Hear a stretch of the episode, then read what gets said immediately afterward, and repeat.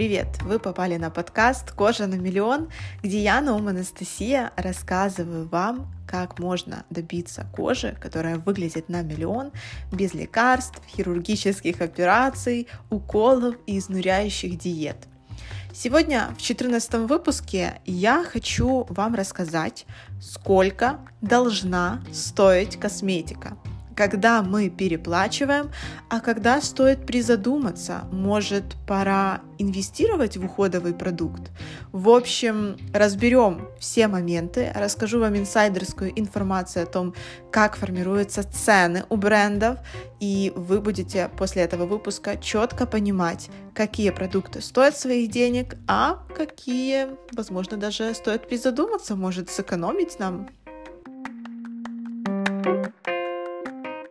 Поскольку в мире бьюти-бизнеса я уже около 6 лет, в Украине я владею довольно крупным интернет-магазином косметики.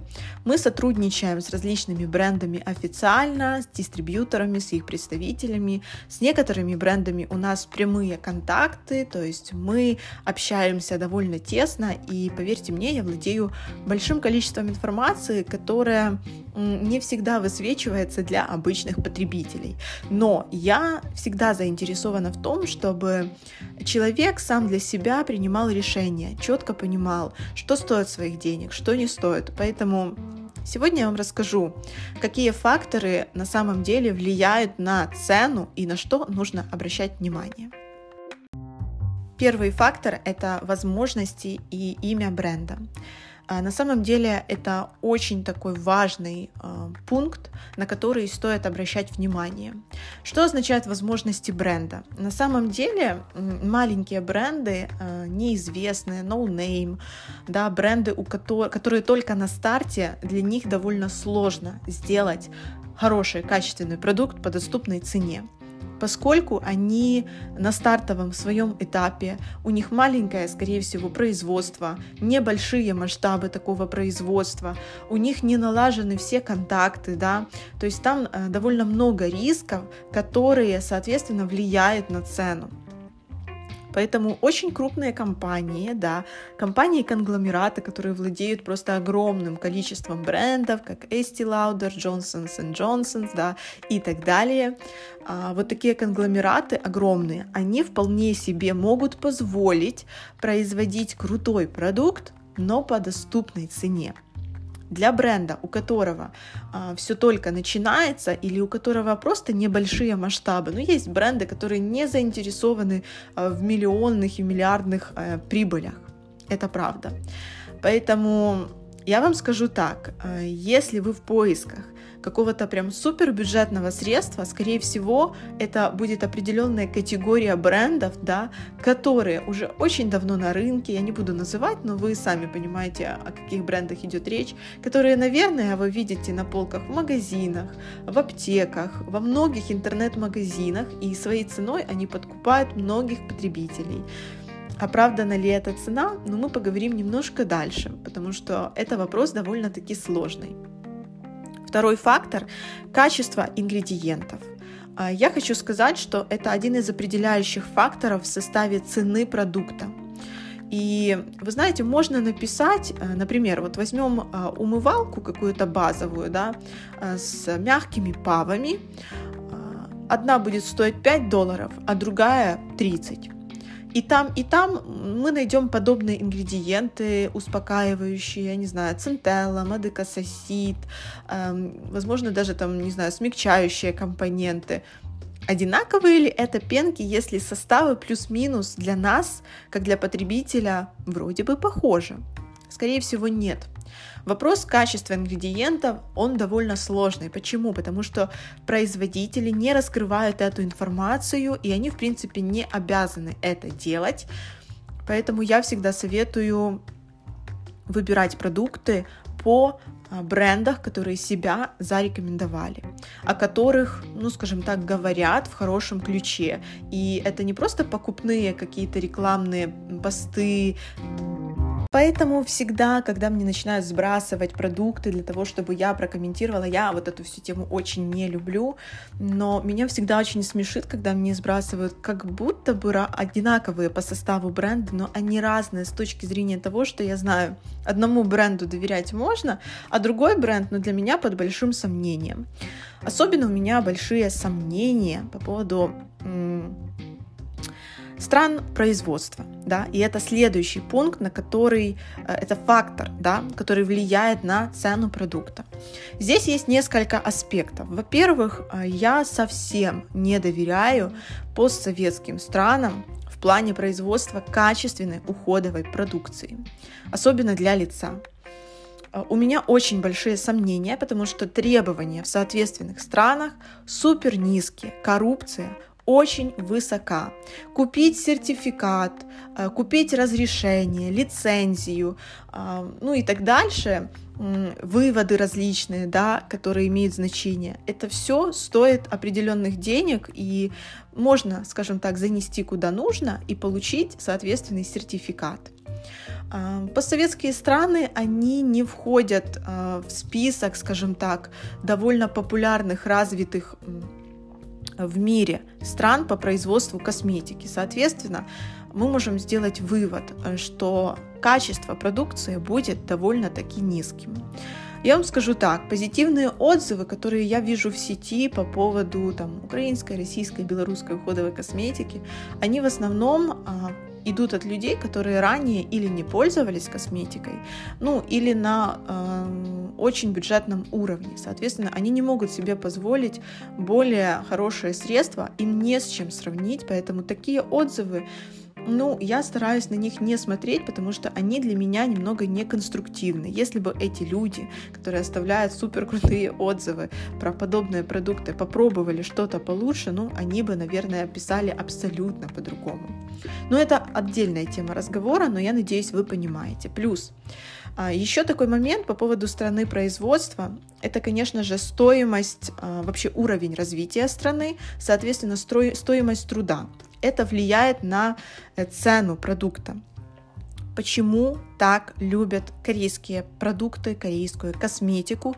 А, во-первых, конечно, там развитие в плане косметического бизнеса очень-очень быстрое. А, плюс а, там, я не говорю о том, что там люди мало зарабатывают, там хороший уровень жизни, но все это формирует в итоге хорошую, доступную цену продукта.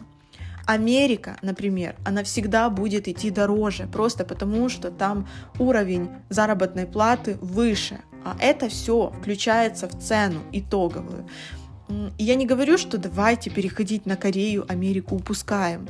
Эм, не читайте, вот знаете, такими прямыми какими-то форматами э, мои слова, э, не выдергивайте их из контекста. Я говорю о том, что просто примите тот факт, что в определенных странах будет ниже цена на подобный продукт, а в другой стране она будет выше просто потому, что развитие, ценообразование, а, там налоги могут быть другими. Вот и все. Это не говорит о том, что что-то хуже, что-то лучше. Это говорит о том, что просто нужно принять этот факт и четко его понимать. Следующий аспект – это наличие инноваций. Когда мы встречаем продукт, а, который, например, говорит, вот мы запатентовали что-то, или у нас инновационный компонент или э, комбинирование компонентов, которое дает совершенно какой-то новый эффект, или любые инновации, они стоят денег. И это довольно такие дорогие а, моменты, которые тоже влияют на цену продукта. Но не бывает массовых да, инноваций. То есть мы понимаем, что все, что эксклюзивное, все, что новое, оно будет изначально довольно дорогим. И за подобные инновации, за то, что мы поддерживаем да, развитие таким образом косметической отрасли, нужно платить. К сожалению, изначально придется заплатить. Так, например, в свое время было с пептидами. Как только э, уже начали вот эти исследования проводить, что опа, а есть, во-первых, разные пептиды, да, где-то антивозрастные, где-то даже антибактериальные они могут быть стали более подробно их изучать, и тут уже появились э, определенные группы пептидов в составах, и это стало инновациями В тот момент такие продукты были ну, довольно дорогими. Сейчас пептиды в бюджетных средствах, и они тоже могут работать хорошо. Поэтому вот этот момент, он тоже важен. Я вам скажу так, я не всегда гоняюсь за инновациями в косметических средствах, но если какая-то комбинировка ингредиентов или если что-то новое меня интересует, например, как в бренде Sea Skin, это витамин Ю, который, в принципе, ими запатентован, он очень такой, э, имеет широкий спектр воздействия, э, я поддержу такую инновацию. Э, это, конечно, всегда для меня какое-то проявление уважения к новым внедрениям в косметике. Поэтому каждый делает для себя определенный вывод, но это тоже влияет в итоге на цену продукта. Следующий момент это рекламные кампании, да, это э, бюджеты, которые бренд тратит на то, чтобы популяризировать свой бренд. Ой, у меня на самом деле по этому поводу много историй, в том числе личных, связанных с моим опытом ведения бизнеса. Э, сначала скажу, что ну, мы понимаем, чем больше тратится на рекламу продукта, тем, э, тем большую сумму нужно заложить в цену продукта.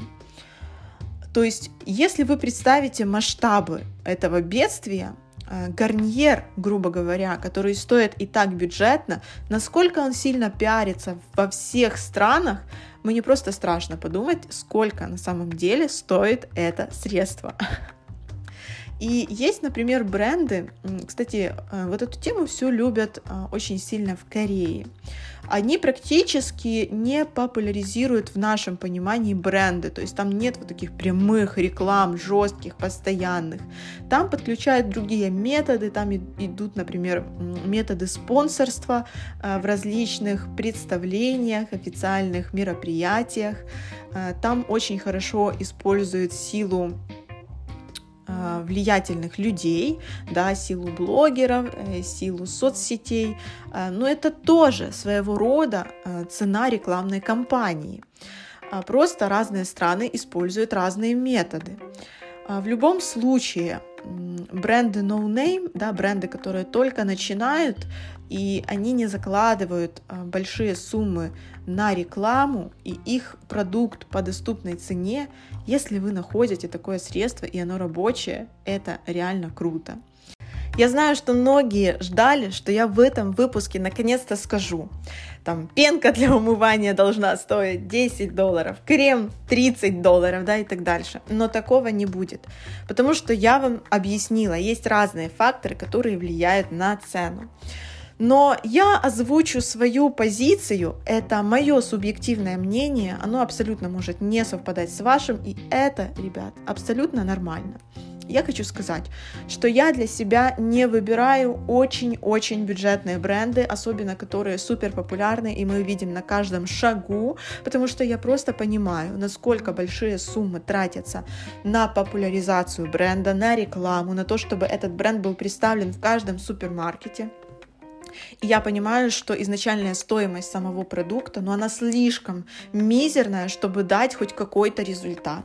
Поэтому я не говорю искать no-name бренды и что они самые лучшие, но э, старайтесь э, анализировать информацию. Вот это самое важное. То есть ваш собственный анализ, ваш собственный фильтр даст возможность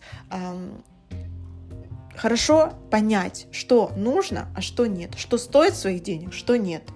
Я уже говорила о том, на каких продуктах там можно сэкономить, на каких нет, но, конечно, у каждого продукта абсолютно точно есть своя стоимость, и обсуждать ее не нужно э, потому что бренд а, вправе решать, сколько он может поставить денег, да, требовать денег за свою продукцию.